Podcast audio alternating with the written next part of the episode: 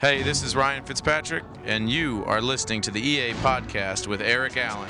Take it away, EA. All right, thanks, Fitz. Well, for the first time in 2016, our quarterback returns here to the Jets Podcast Network, and that, of course, is Chad Pennington. Chad, so excited to have you back for another year. Listen, unfortunately, we're going to have to start on a little bit of a sour note. There is no joy in Jetsville right now as the green and white fall to fall uh, in their season opener, 23 to 22, to the Cincinnati Bengals. Chad, what were your takeaways of that ball game as you processed the film? Well, Eric, first of all, it's great to be back for another uh, season of Jet football, and um, you know, watching the game, uh, you feel good about some things, and then you don't feel good about some things and that's kind of how the game went. And that's why it was 23 to 22 at the end, and not in the Jets' favor. So uh, when you look at the film, I think you say, "Wow, there's there's some really good things on film that the Jets can build upon." There's there's uh, some great things that happen with the defensive line, the pressure on the quarterback, uh, great things in the running game. A few pass plays were made. Uh, Enunwa being able to be incorporated into the passing game was huge for the Jets. So you see some sparks, you see some potential there, but then you also see where a team um, allowed the opponent uh, to beat them, and not based upon what the opponent did, but more based upon what you didn't do uh, as far as your team. And so that that's disappointing. I'm sure the coaches and the players are all disappointed in that because this is certainly a game that you, that the Jets needed to win. They should have won, and they didn't. You mentioned the defensive line. Let's start on that side of the ball. Seven sacks in all for the Jets. That ties their most ever in a season opener. They had 19 in 1966. They had seven sacks as well. So we're going to have to go back a few decades to reach that total. But six of those sacks came from the defensive line. Steve McLendon in his first appearance with the Jets, he had two sacks. Leonard Williams, Chad, who I thought had a fabulous summer. Two and a half sacks, and he had five quarterback hits. Mo Wilkerson, he's fully back from the broken leg. He had a sack and a half. And oh, yeah, the Jets are now getting Sheldon Richardson back this week off of his one game suspension. How good can this defensive line be? Well, this defensive line can be the best in football. Uh, there's no doubt about that. They have the potential, um, they have the athleticism, they have the versatility. And I think what's really interesting and what should be exciting for Jet fans um, as their secondary is coming along, I think that defensively, from a coordinator spot and just from a play calling spot, you can really rely upon your defensive line to create the quarterback pressure and not necessarily have to rely upon your blitz package to do that, which then frees up another defender to help in the secondary uh, with double team coverages, more two safety looks, and things like that. So with the play of the defensive line, which was extremely positive on Sunday, I think it gives the uh, the Jets defense more options and more versatility to see what they want to do from a coverage standpoint. Obviously, Chad, the defensive backs weren't happy in the locker room after that game. Everybody on that team wanted to get the victory so bad, but that was a secondary uh, who's played together before, and Todd Bowles spoke about in his post-game news conference, saying there were too many busts in the defensive backfield. What was your reaction watching some of those big plays that Cincinnati was able to get? We know the pressure was there throughout the game, but the Bengals still were able to hit on a few big plays, and that ultimately was the difference in this ball game. Well, anytime um, as a defense you go into your game plan and you say, "Who is their best player?" And whoever you determine their best player is, you build the game plan to say, he cannot beat us. And that's how you build the game plan. And when you look at the stat sheet and you watch the game, unfortunately for the Jets, their best player in the Bengals with A.J. Green helped beat them. And so that's what's most frustrating as a defense. That's what they're most frustrated about is because they knew who their best player was. They had a plan for him, and, they, and A.J. Green still helped the Bengals beat the Jets.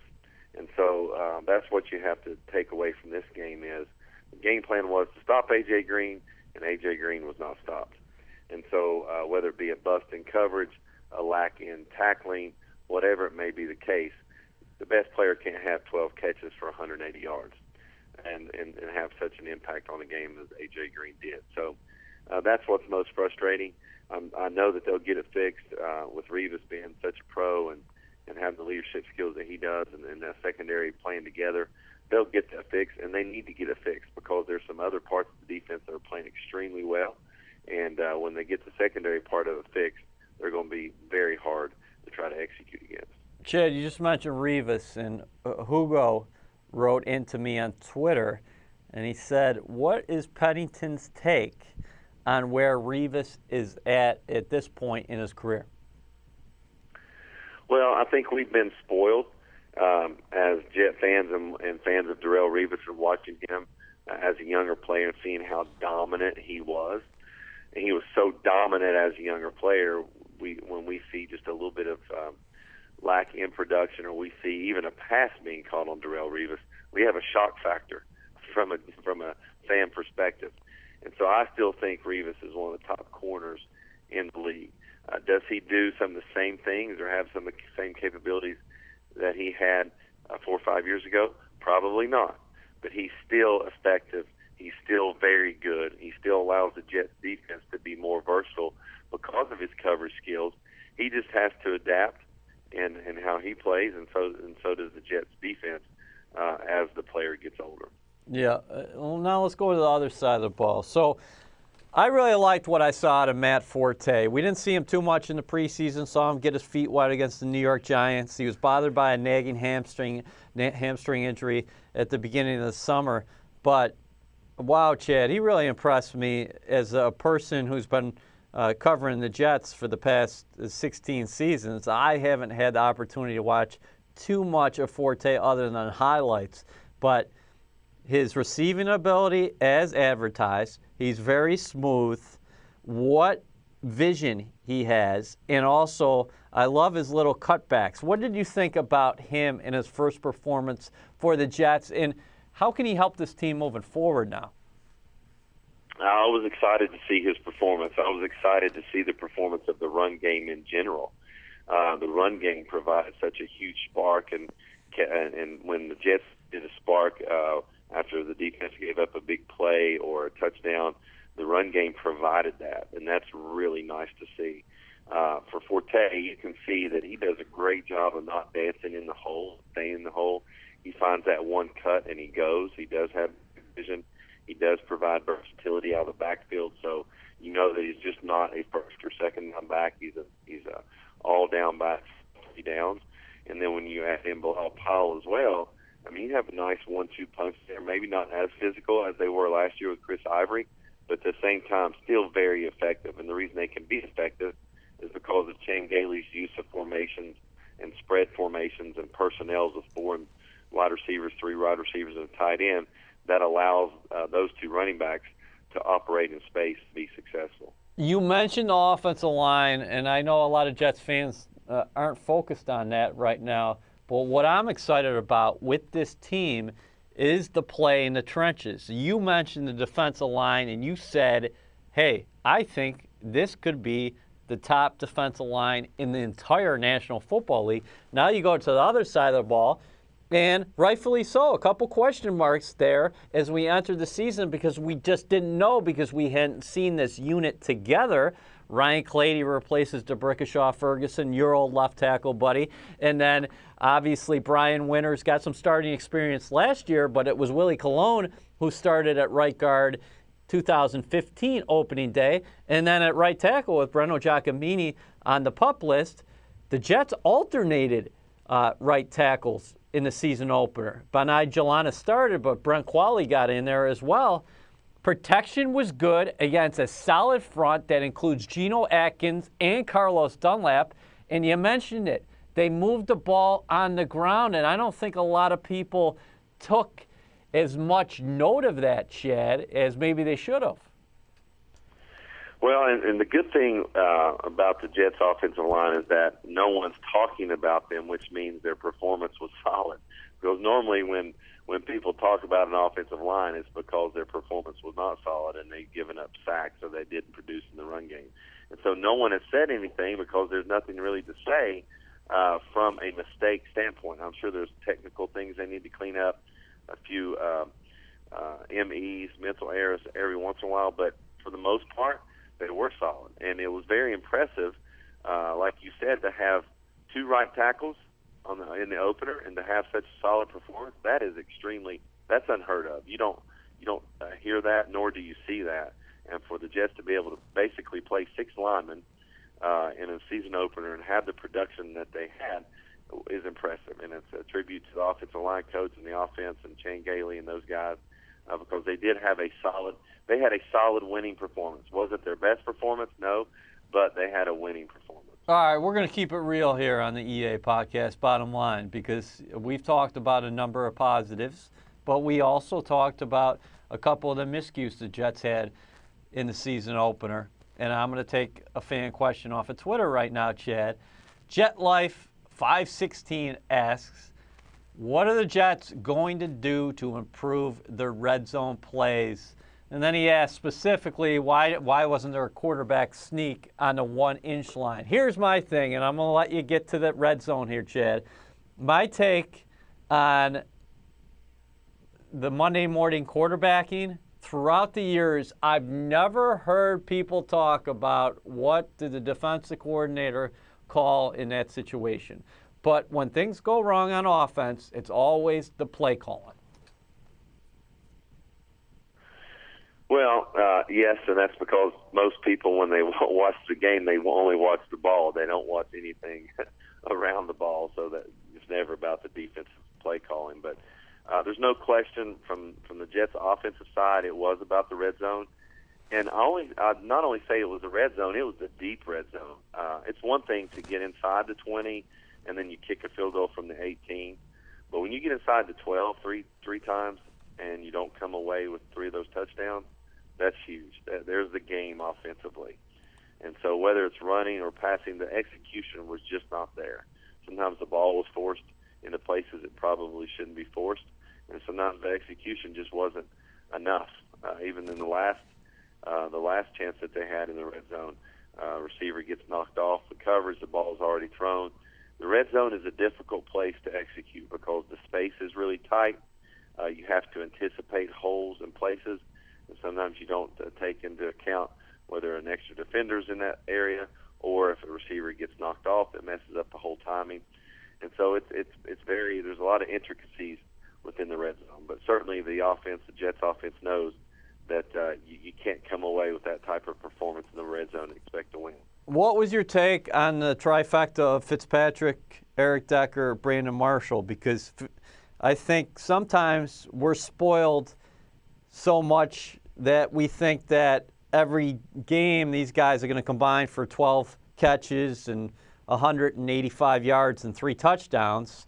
Against Cincinnati, they combined for five catches and a touchdown. Decker got in, beautiful back sh- uh, shoulder strike from Fitzpatrick, but was that more so Cincinnati doing a good job on their end, focusing on your top targets, or was it more of a case of the Jets having some options emerging? We've talked about Forte, and I know you really liked what you saw out of Quincy Enunwa.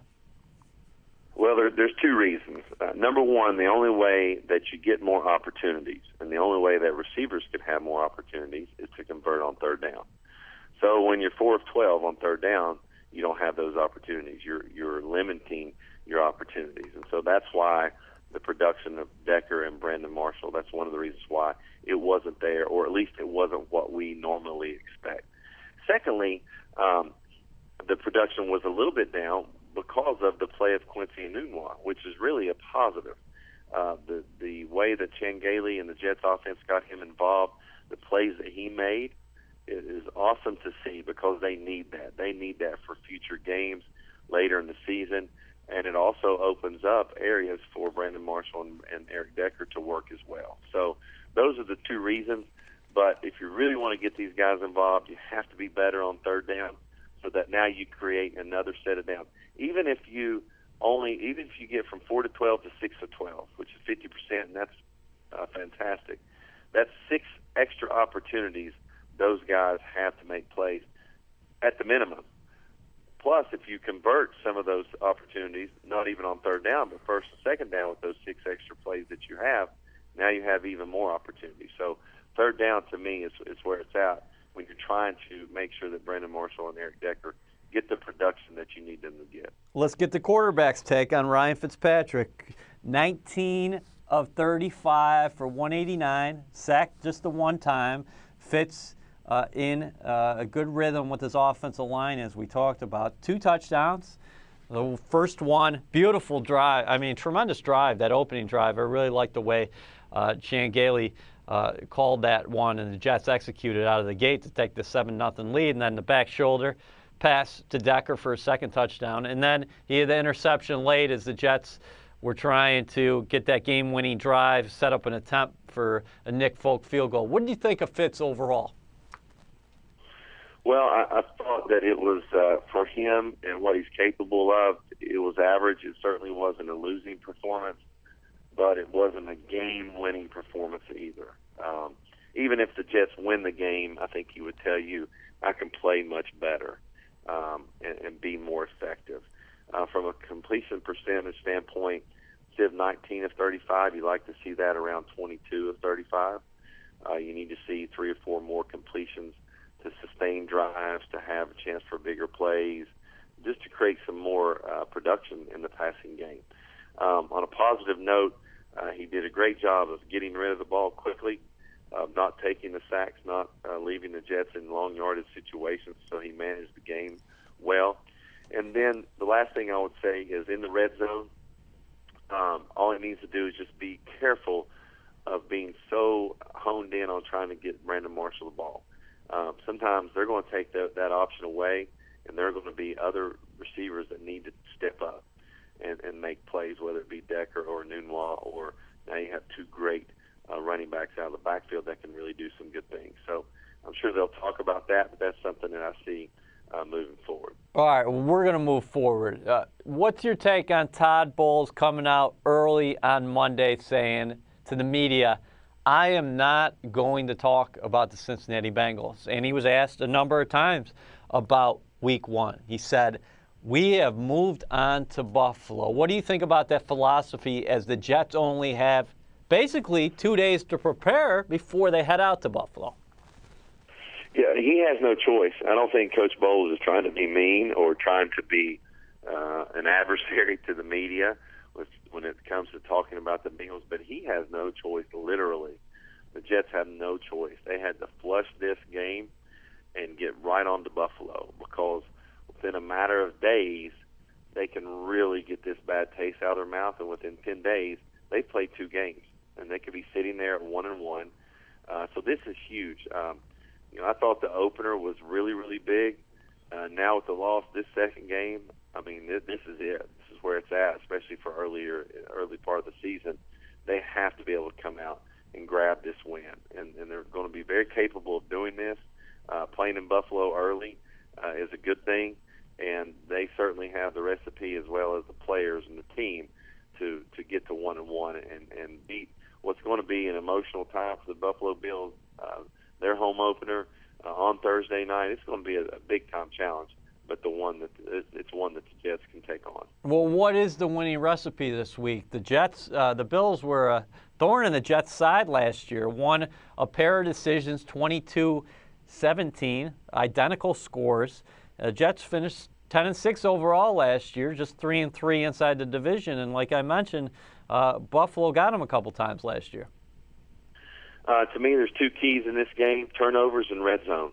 Um, against Rex Ryan, typically it's going to be all about turnovers and what his defense can try to force. Um, and if you look at the last uh, two games last year, that's what it was about. It was either about a turnover here and there, and sometimes if you look at the last game, it was a turnover in the red zone, which is a double whammy. So uh, that's what it's going to be about. Um, Jets not having turnovers, and when they get in the red zone, yes, they need points, but they need more touchdowns and field goals. Um, this is also a game that you realize that it, it's not going to be a game where the Buffalo Bills are going to score 30 points. And so that really plays into your decision making as a quarterback. Um, that really um, uh, magnifies turnovers. It really magnifies getting points in the red zone. Can't have blocked field goals. Can't have missed extra points. You just can't do that. And so this is a game that you expect it's going to come down to trying to win uh, 20 to 17, 23 to 20, maybe even a 17 to 14 game. But I think the Jets are talented enough to put up 24 to 28 points. So do you think you just mentioned it? That was very interesting, and I love getting your thought process here because you were out there in the field. When you look across the way and you're Ryan Fitzpatrick and you're in the film room this week and you look at a Bills defense and say, okay, they were solid against me last year. They played very well in the season opener against Baltimore. They lost to the Ravens, but they had four sacks.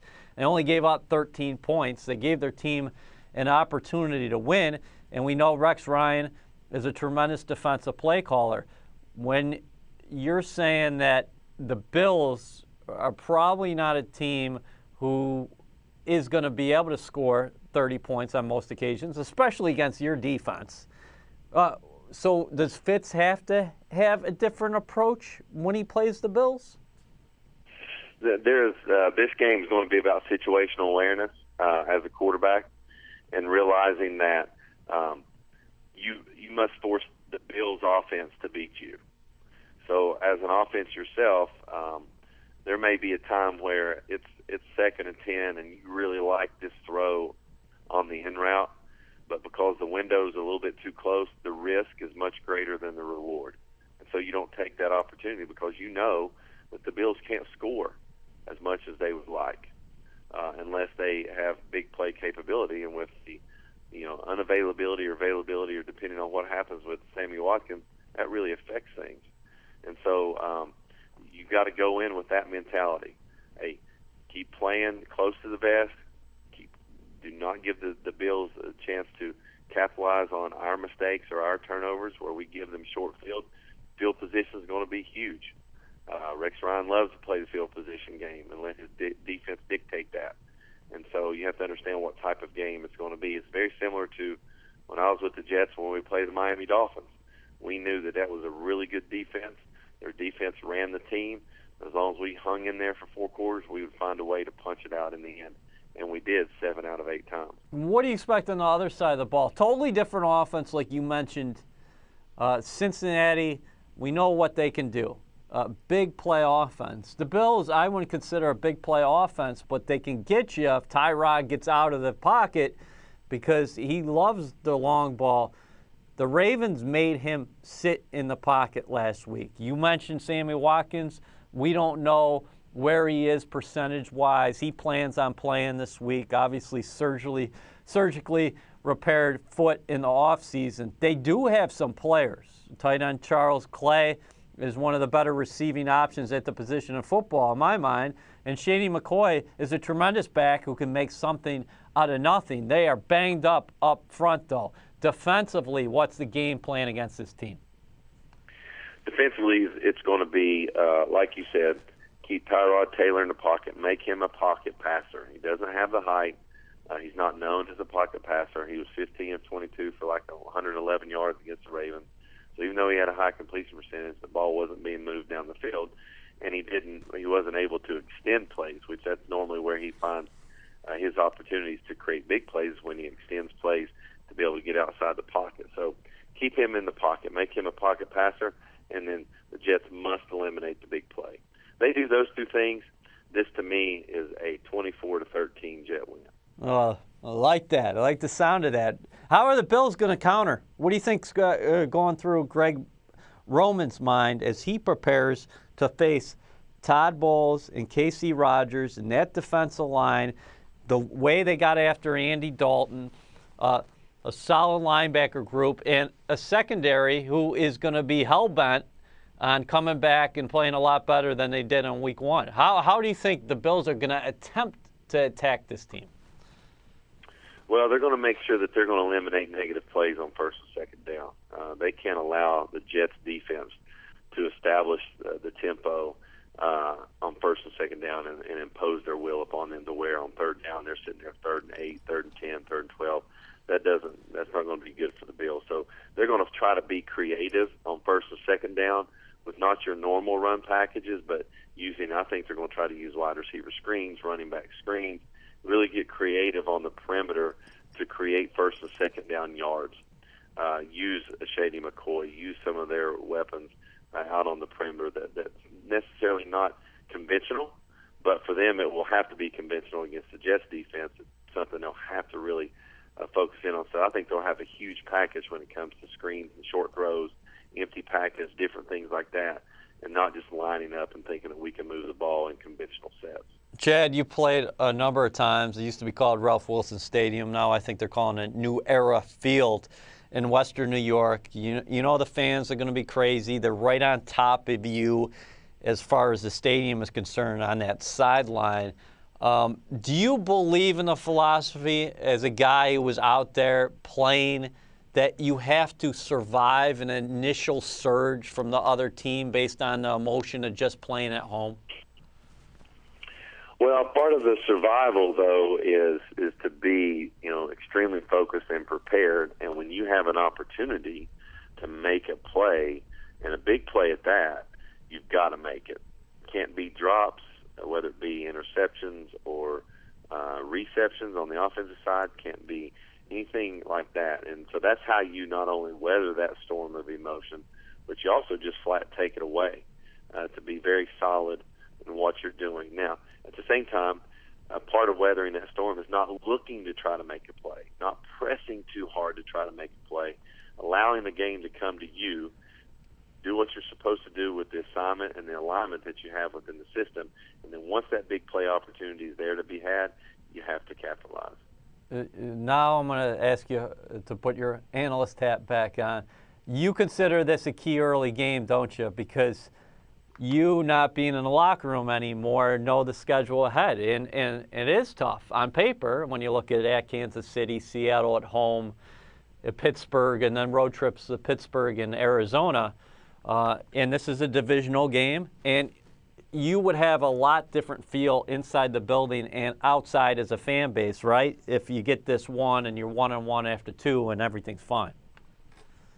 No question, uh, because uh, if you look at before the games are being played, you say, okay, you know, one and one after the first two games uh, with a playoff team in the opener, and and then you, you have the Buffalo Bills who play extremely well at home and are improved.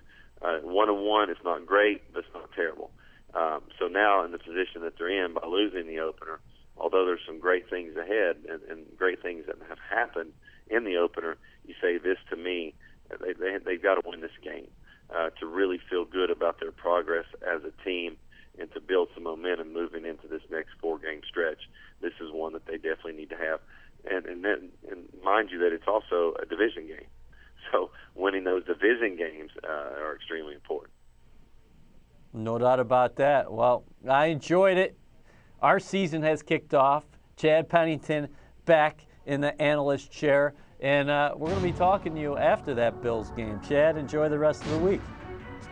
Okay, Eric. Thank you.